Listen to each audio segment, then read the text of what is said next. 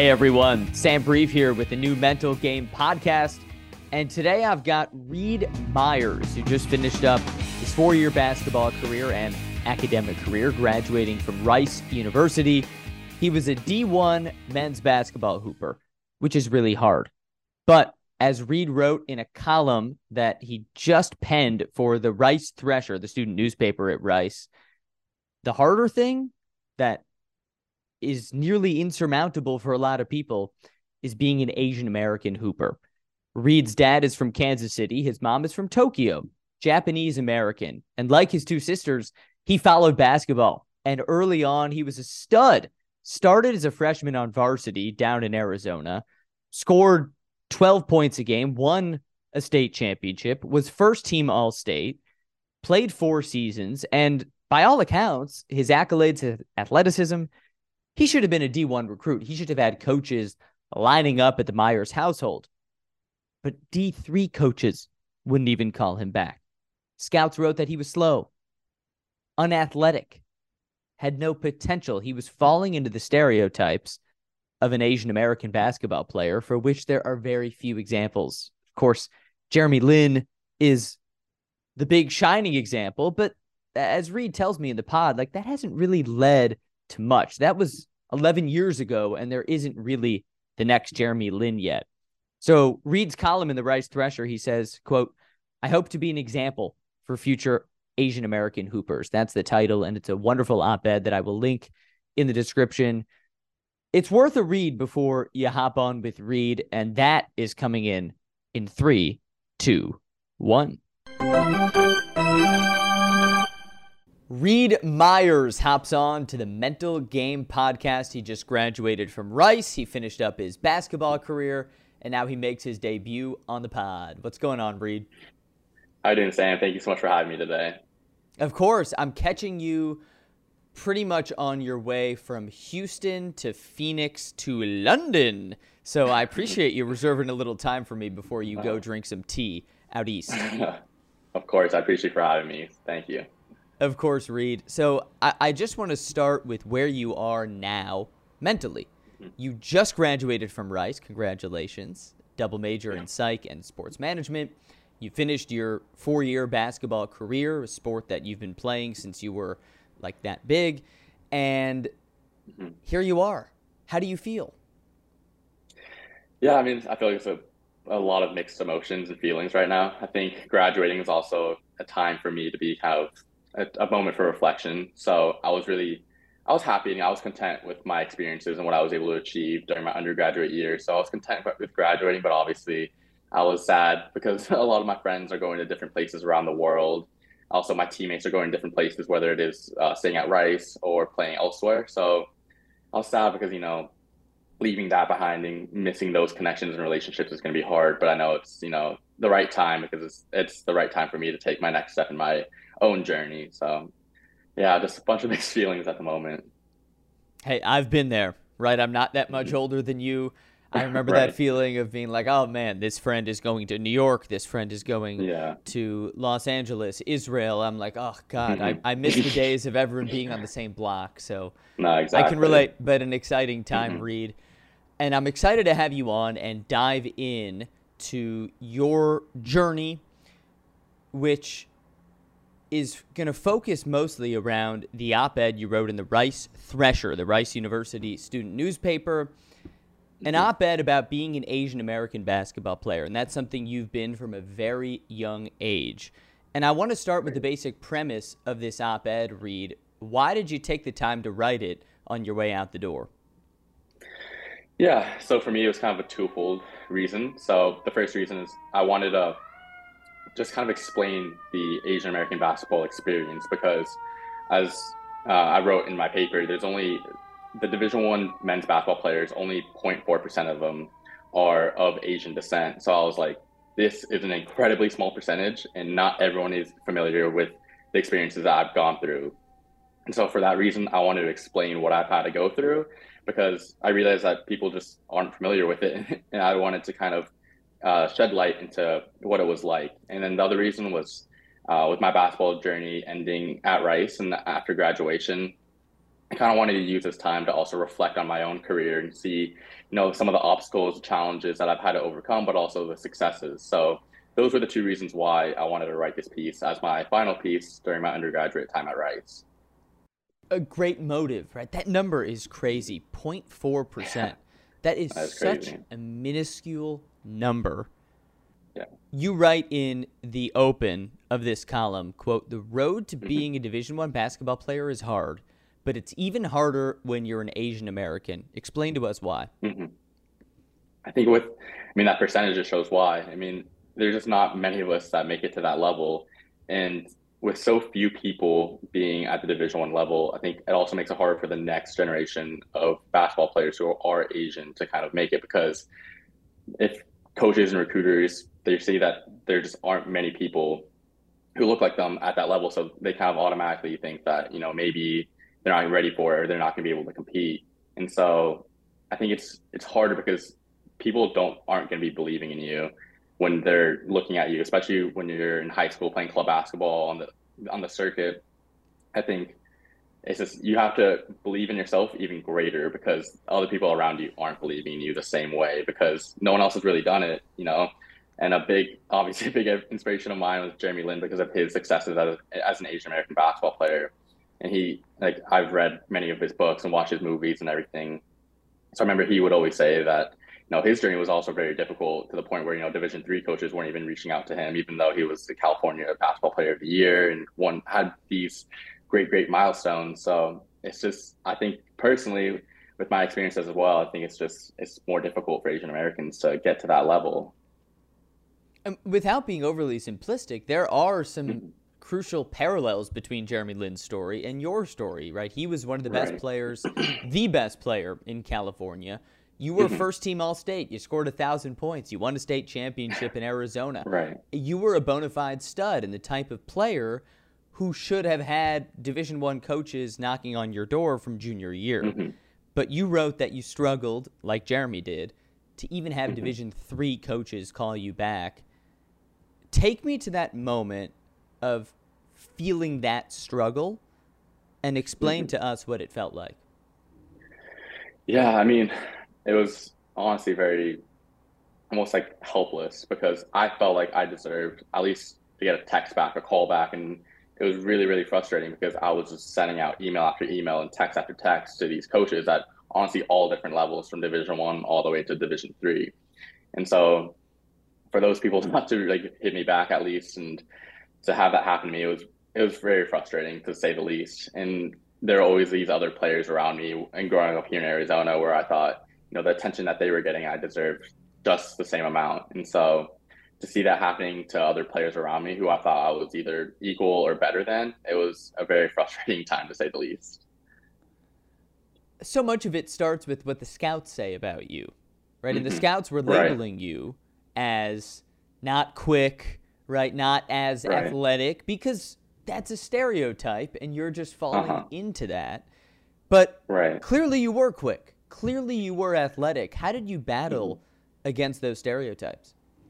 Yeah, I mean, it was difficult, and again, it was, it was frustrating. So with yeah. in high school growing up, and these local scouts would just come to these games, and I remember they wouldn't even like watch our games because in Arizona, like the local scouts are pretty well known, and you know who they are when they come to watch your games. And I remember they were just like tell like other people around them in their circles are like, yeah, the thing about Reed Myers, he's just he's not he's just not athletic enough. He's not quick enough. And I was like, if you watch these games, like I'm guarding, I'm guarding these, you know, great point guards who you say are going to be easy Division One players, and it's like I can, I'm holding my own at the minimum, and so it was difficult to, you know, to combat those stereotypes because there's nothing you can really do because I feel like what I was doing on the court was proving them wrong, but even then it was like no, like that stereotype was always still being thrown on me the labels of just not being quick enough not being fast enough and it was it was frustrating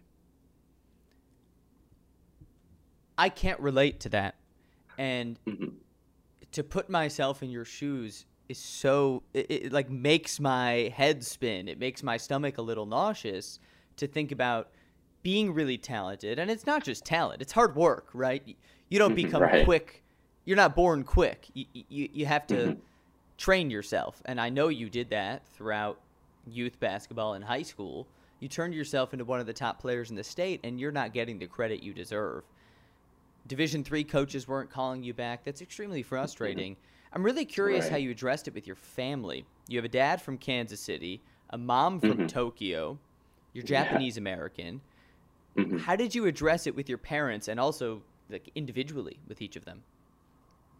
Yeah, I mean, with them, they weren't athletes themselves, so they had never went through the recruiting process uh, before. I have two older sisters who also played basketball. So one of them was a pretty good high school player, so she actually went through the recruiting process herself. But with me, it was, you know, they were doing everything they could to help support me, especially my dad. He was doing everything he could on his side, whether it was, you know, emailing coaches uh, on his own and helping me make these highlight videos from my games. We would make them uh, like just by ourselves, just cutting up these uh, the film from the games.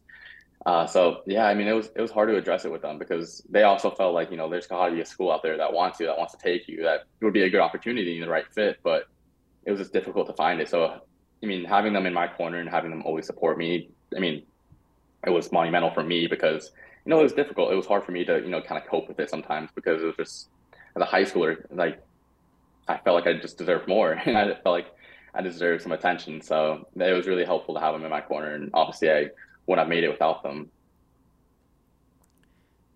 You wrote in this op ed about your mom's upbringing and how Mhm. being from Japan, it's just not really a thing that much to have sports Right. be the focal point of, of what you're doing, right? Every day you're waking Uh-huh. up, you're, you're Of course. practicing, you're going to games, like that's your life. Right. You're trying to get a Mhm. scholarship. What sort of learning curve was there with her? Yeah, I mean, I also got kind of lucky because my two older sisters play basketball. So by the time it came uh, for me to play basketball, it was kind of adjusted by then. But I think with her, she was just she was just willing to let her kids follow what they loved, and that's what we love about her because you know many times that's not the case with parents. You know, they want to have kind of force whatever it is that they're passionate about onto their kids, but with her, she saw the love of basketball that we had, and so she was just willing to let us follow it and follow our dreams no matter where that took us. But I mean, not to say that she didn't care about our education. Like we always had to make sure our homework was done right, done well, and make sure our grades were still top notch. But in terms of extracurriculars, uh, she let us spend an excessive amount of time on basketball that I know a lot of other parents wouldn't have. So, especially growing up in Japan, that just wasn't the case. Especially a sport like basketball, which is growing now, thankfully. But like other sports like baseball and soccer were more popular. So it was it was honestly incredible to see her be so willing to let her kids play the sport of basketball. And you've towed the line of student and athlete masterfully. Mm-hmm. I mean, I go to your Rice University bio, I see Commissioner USA honors roll, academic medal. Mm-hmm. I'm like, okay, th- this dude can hoop. He can also, Yeah. you know, you're graduating with honors. So congrats on that, mm-hmm. Reed. Awesome. Yeah, thank you. I mentioned Rice. You know, there's clearly a jump. We're talking about, oh, Division three coaches aren't calling you back, but I'm talking to you now. You're wearing a Rice University polo. You just Yeah. graduated from a Mhm. D1 men's basketball program. You played four seasons. How the heck did you get there? Yeah, so after my uh, freshman year in high school, I had a really good year that year. So I came in as a freshman, averaged around, you know, 12, 13 points a game. Um, I I was wanna stop you right be- there for- yeah, Because for people who don't really understand the circuit of high school basketball in America, to be a freshman and play on varsity alone is impressive. To score 12, 13 points a game on a state championship team, yeah, that that's really impressive. So you should have been a, a high level recruit, Yeah. but go on. hmm Yeah, so and by the end of my freshman year, I was really lucky to be surrounded by a lot of talented other players. So it made my job easy. So I was able to average like around six assists a game too. We were able to win the the state championship that year. And I went to a small uh, private uh, Christian school that we had probably like 250 kids in our school. But that year we were in a division where we were playing against 3,000, 4,000 uh, student high schools like every night. So it's kind of a mismatch, but we were really talented, so we were able to uh, win it all in the end. And I was named the uh, small school player of the year uh, by our Arizona Republic, which is our newspaper here in Phoenix. And so I was one of two players from my high school to ever be named uh, to that award. The other one being Kevin Coble, who actually went to Northwestern and was a really good player there. Um, and so after, You know, I'm a cat. I, exactly. I remember Kevin Coble. Go Cats. Have Yeah. to sneak that in. Mhm. Of course. And so after that year, I had a really good uh, freshman year. So I was able to hear from some coaches, mainly high academic schools. So I remember Cornell reached out to me, and then Rice also reached out to me. And so I ended up going to the elite camp of Rice's in the summer and visited their campus. And I, during the time, their head coach was Mike Rhoades, who ended up going to VCU. Now he's at Penn State. Um, but at the time, the assistant coach was Scott Pera. And so he was kind of a person that we were talking to during that year. And after that elite camp, we just kind of stayed in contact with Rice. And I, I love the university. I love the campus. It was gorgeous, even when I was, you know, 15 years old. And when Mike Rhoades went to go to uh, VCU, uh, Scott Pera ended up being uh, promoted to the head coach. So I was like, oh, I, that's perfect, you know. So I was able to stay in contact with him throughout the years, and I actually had uh, kind of a hurdle, a big hurdle in my recruitment. In my junior year, I actually ended up tearing my ACL in the in the summer during a, a tournament. So that was, you know, a difficult uh, process for me to deal with. But I was able to stay in contact with Rice throughout those whole years. And by the time I was a senior, they didn't have a scholarship position open, which uh, I understood. But they mentioned that um, they had a preferred walk-on position that they had available on their team, and they thought I'd be a really good fit, uh, culture-wise and basketball-wise, and that they were looking for a point guard to kind of help with their scout team, and they just thought it'd be a good fit. And I was like, you know, I love Rice. It was, on, it was one of the only schools that I visited in high school, and so I decided, you know, that's it has everything that I want. It has, you know, elite academics and Division One basketball experience that I've always been working towards um, growing up. And even though it wasn't a scholarship like I always dreamt of, it was still a position that I wanted to be in. So with those uh, two goals in mind, I was able to combine them by going to Rice. And, you know, I'm really, really glad I did because I loved my experience there. Yeah, that was your freshman mindset was, oh, this mm-hmm. is a perfect fit for me. It's got what I want. Mm-hmm. Flashing mm-hmm. forward four right. years, you allude to it. You're happy, of course. How did it all mm-hmm. work out being at Rice? Yeah, I mean, it was good. I mean, the I mean, a walk-on position is, you know, as many people maybe aren't familiar with. It's still, I mean, it's not on scholar. You're not on a scholarship there, and you're treated like everyone else is treated like on the team. And I think with me, I, I really enjoyed my experience at Rice, especially with basketball. We were able to travel to some places around the world that I would have never been able to travel to. Like my freshman year, we went to the my freshman year in college. We had a tournament in the Bahamas, and so that was like one of the most fun times we've we've had there, being able to play basketball in this you know really really nice resort right on the beach. It was amazing. Um, and then also I was able to really make some great friendships and relationships with my teammates, and so I was lucky to play with some really good players. My freshman year, we had uh, Trey Murphy, who's now on the Pelicans. We would actually room together on the road trips because we uh, we snored together. um, and then we snore had together. Yeah, we snore together. So like, so that's a thing. Like when the coaches are are making yeah. the room assignments, they're like, "Oh, this dude's a snorer. This dude is too. So let's put them together." well, I got to like the midpoint in the season, and uh, we were rooming with different people at the time, and our roommates were complaining that we were keeping keeping um keeping them up with our snoring. So then they just paired us together mid season, and I like honestly, I don't even remember Trey snoring once. Maybe I was just like out snoring him, but um, so yeah, that's how it came. That's how it came to be. That's actually really smart by the coaches because a team that is sleepy because they're with a snorer and they themselves are not a snorer is going to be a more ineffective team. So good on them. Good on them. All right. Yeah. So I mean, with those you know relationships and one of my best friends, uh, still to this day, we actually roomed together. Uh, my freshman year is Max Fiedler, who's one of the best passing big men in college basketball, and he's gonna play his fifth year at Rice. So, I mean, yeah, I can't thank the Rice program enough for everything that they've given me because I was honestly like just so happy with being able to be a Division One basketball player, to have those experiences, to be, you know, just taken to all these places around the world. Like it was just amazing that you know I can't thank them enough because they gave me so many opportunities, so many great experiences and memories that I'm going to take with me for the rest of my life. It's an amazing story, Reed, and I'm really happy for you. It worked out so well. Mm-hmm. To go back for a moment to the column, you did yeah. write about your career at Rice. You said, During my career at Rice, I remember seeing all the teams we played against, and it became obvious mm-hmm. I was one of the only players of Asian descent. It's mm-hmm. honestly mm-hmm. a crazy feeling going into opposing arenas for four years and never seeing anyone who looks like you on the court. Mm-hmm. What does that feel like? Yeah, I mean, honestly, like the more you experience it, the more you kind of realize, I guess, because your freshman year, you're kind of naive. You don't really know what to expect. But then after, when I was kind of writing this and I was thinking back to my time um, playing at Rice, I mean, we played, you know, 30 plus games a year. So, I mean, that's in four years, it's over 120 games. So thinking back, like there was only one other like Asian player that I remember, and he was on Pepperdine. His name's Jay Yoon, and we actually just like talked after the game. I was like, kind of like talking about our experiences and um, just saying like I was like, yeah, I mean, like you're like one of the only other people that kind of like look like me, you know, that we've played against ever. And so I was like, you know, that's incredible, man. Like, congrats. Like, this is great that we've been able to get here. But that feeling. What, just, what, did he say yeah. to that? I'm curious what his perspective was. Yeah, I mean, he, he agreed. He was like, you know, like there's not many of us out here. So like when you when you're able to see someone that kind of looks like you, like you feel like the need to kind of reach out and like latch onto them because it's like, wow, like I didn't know there's anyone else out there. So right, like it'd be nice weird to, to, not talk to exactly. him about that, right?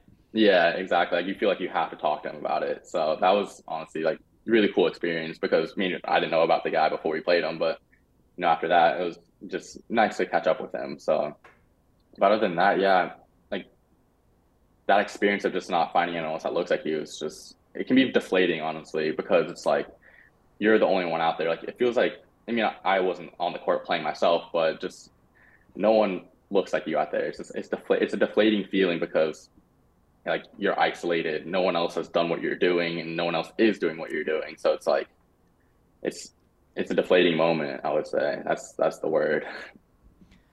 Do you think that it's portrayed incorrectly by the media? Because the perspective that I see a lot out there in a hmm. lot of situations where you have someone in an environment where they are one of the first, they're a trailblazer, mm-hmm. it's sort of glorified. It's like, oh wow, Reed Myers is the yeah. only Asian American out there. Like he is the standard bearer, he is a trailblazer, he is a champion. Mm-hmm.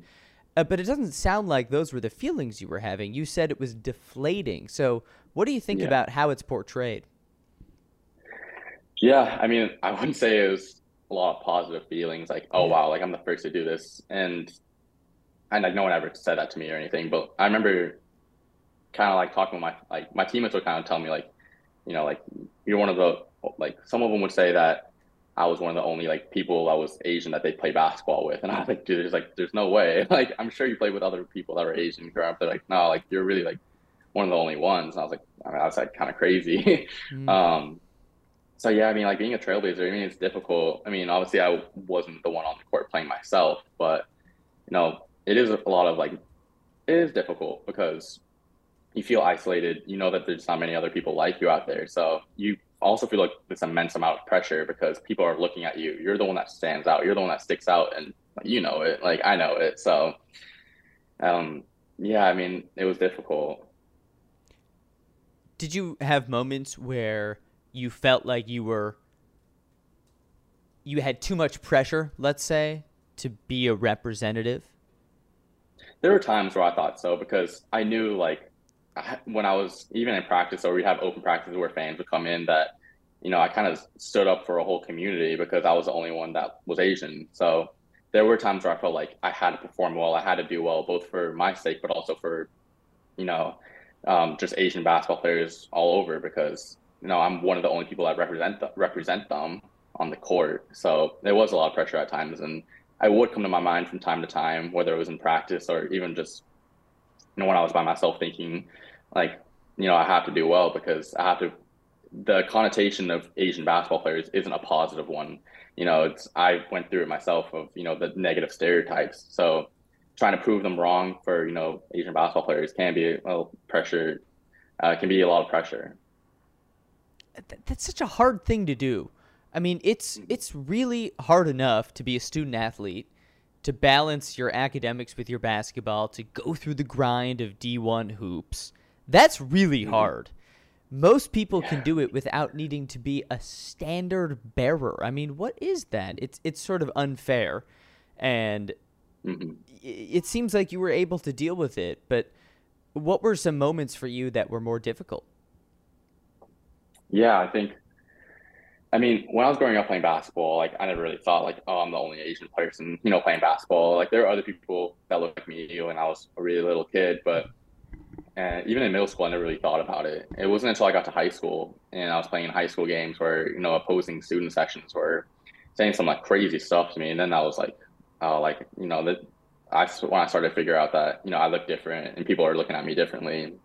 Remember one game, like, kids were that's like, at student sections were just on me. They're just like, did you make your shoes before the game? And I was like, bro, like, I'm just trying to hoop. like, it was like just crazy stuff that they would be saying, or you know, I'd run to the locker room at halftime, and student sections would be like calling me chink, and I'm like, it was like loud, like I was able to hear running by them. So I remember one time uh, there was like a school supervisor or uh, someone there, like an attendant, and I went up to them. I was like, like they can't be saying this. Like you got it. Like can you do something about it?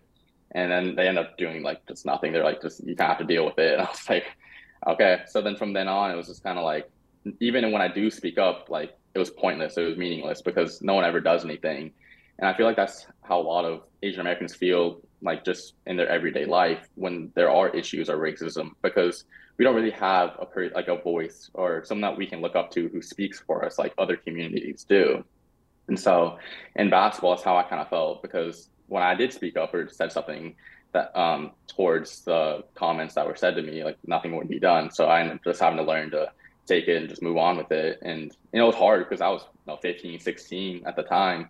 So by the time I got to college, it was you know kind of used to it by then, which is kind of sad to think about. But you know, it's just the reality of being an Asian American basketball player. You just you don't you look different. People are going to treat you differently, and you just kind of have to live with it. You just kind of have to live with it. That's the biggest shame of all. Mm. It, it's not the xenophobic students that are yelling obscenities at you it's mm-hmm. the school administrators that are doing nothing about it and it's the culture that's been created where you're you have to just sort of be like yeah all right i'll deal with it yeah yeah but it's, it's those moments so. got to be tough man oh 100% and it's just it's just hard because even when you speak up like nothing's done about it and that's why i wanted to write in the op-ed that that's one of the most difficult things is that yeah like you can be if someone reads my story they're like why don't you just speak up and like it all be over but it was like even when I did, like nothing's ever done. So that was one of the big moments, a big, a key point that I wanted to write in my op-ed about. You mentioned to me Jeremy Lin, and of mm-hmm. course he is a generational talent.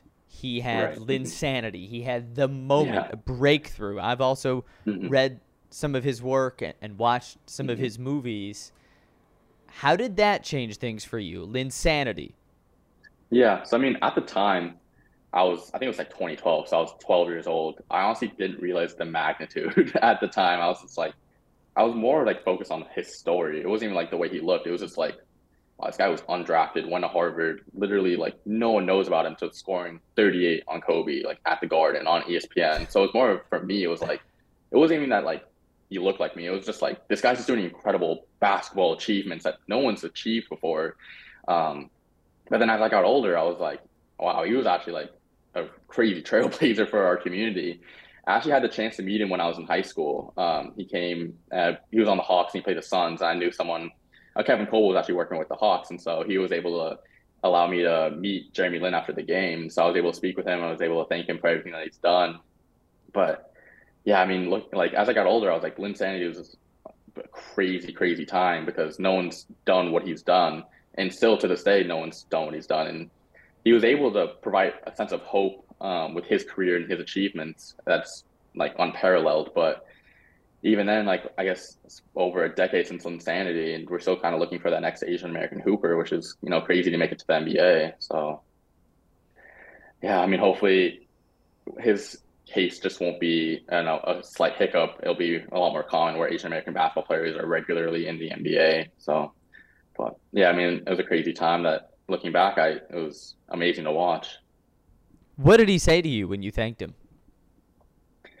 He was just like, uh, like he was so humble. Um, I think that's everyone always mentions how humble he is. He was like, you know, like it was like no, uh, like no big deal. Like he was just like, of course, like he was really, really polite, really, really caring. And I told him, you know, about my current. I was committed to Rice at that point, so I told him like I was going down to Houston and just told me, you know, like even though it's not a scholarship, like just do everything you can to keep working hard, and you know, every, like things will kind of fall in your favor with the work that you put in. It's sort of funny to think of him being like, "Nah, yeah, no biggie." You know, you're like, hey, thank you for being a generational yeah. talent and sparking this movement and being, mm-hmm. you know, the voice of our generation of Asian American hoopers. And he's like, yeah, okay, no big deal. yeah, he's no, he was a super, super nice guy. So yeah, I can't think of anyone honestly better to represent our community than him through basketball. But now it's time to turn the page, right, to the next mm-hmm. generation. Mm-hmm. You know, that right. Linsanity. I cannot believe that was 2012. That's 11 years ago. Yeah, so we turn towards the next generation. You wrote in the final paragraph of your column, you said, I hope mm-hmm. by being on Rice, I, a six foot, half white, half Japanese Asian American, can provide hope mm-hmm. to the next generation of Asian American hoopers. How do you accomplish that? Yeah, I think with me, something that kind of like stuck out to me is I would work sometimes at summer camps that we had at Rice with uh, the little kids that would come in from the Houston community and some of those kids happened to be of Asian descent, and so it was kind of a crazy moment. So there'd be times in the season after games where these kids and these families would come up to me after the game, and like their parents would tell me they're like, you know, like you're my kid's favorite player, and I was like, I didn't even play today. like, what do you mean I'm your favorite? Like, I'm his favorite player, and so I guess that kind of like stuck out to me because I was like, if I'm able to kind of do that without actually like like physically touching the court, like me just being at the division one level can be enough to spark like these kids hopes dreams because there is someone at least that looks like them at you know a division one level like where they're from. And so i never really had that growing up in you know in phoenix at asu u of a like obviously no one looked like me. So you know like you just can't really look up like you have to look up to other people who don't look like you which you know is perfectly fine but sometimes it's just helpful to have someone that looks like you because then you know like people can do it. You can do it. It's feasible. And when you just don't have anyone, it's like if no one else has been able to do it, like how am I supposed to be the one? Like that's a, crazy feeling and a crazy amount of pressure because like you're it's, it's almost like it's you against the world because there's no one else out there that's doing what you're trying to do. It's amazing to think about little kids being like, "Hey, you're my favorite player because of who you are," but that's a lot of pressure for yeah. a college kid. So kudos mm-hmm. to you for dealing with that pressure.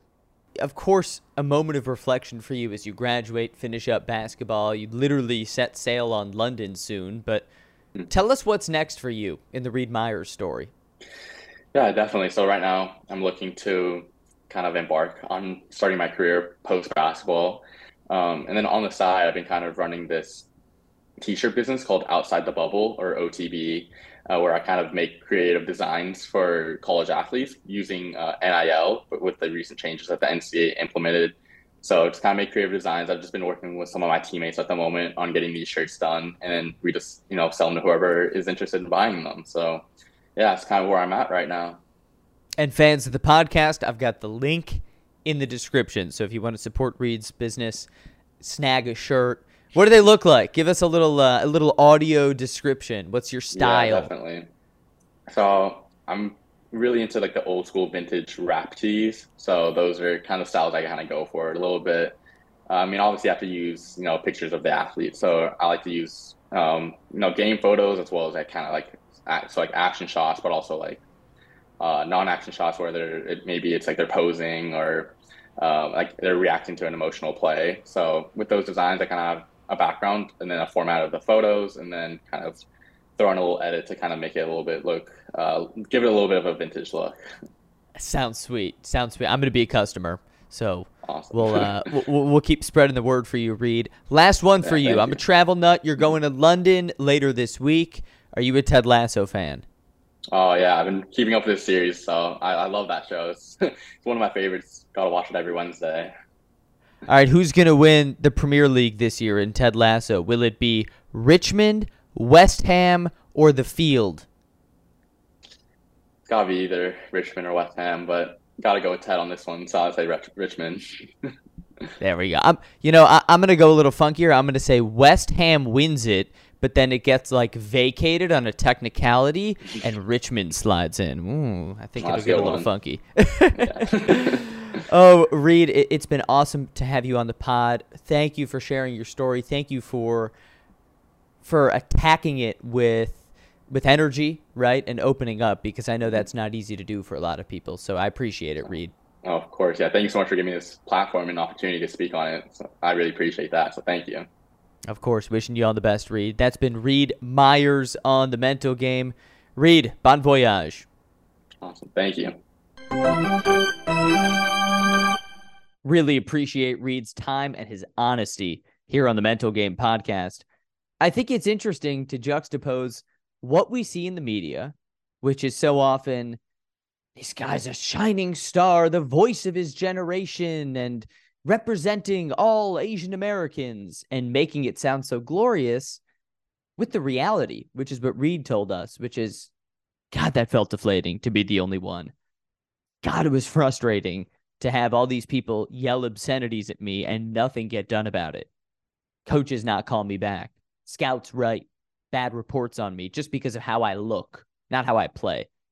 It's really frustrating. And I think it's important to tell these stories. Really, really appreciate Reed and hope you enjoyed Reed's appearance on the mental game.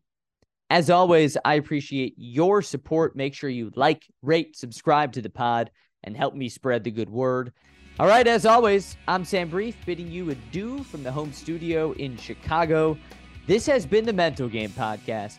Make sure you take care of yourself and others, and I will speak with you next time.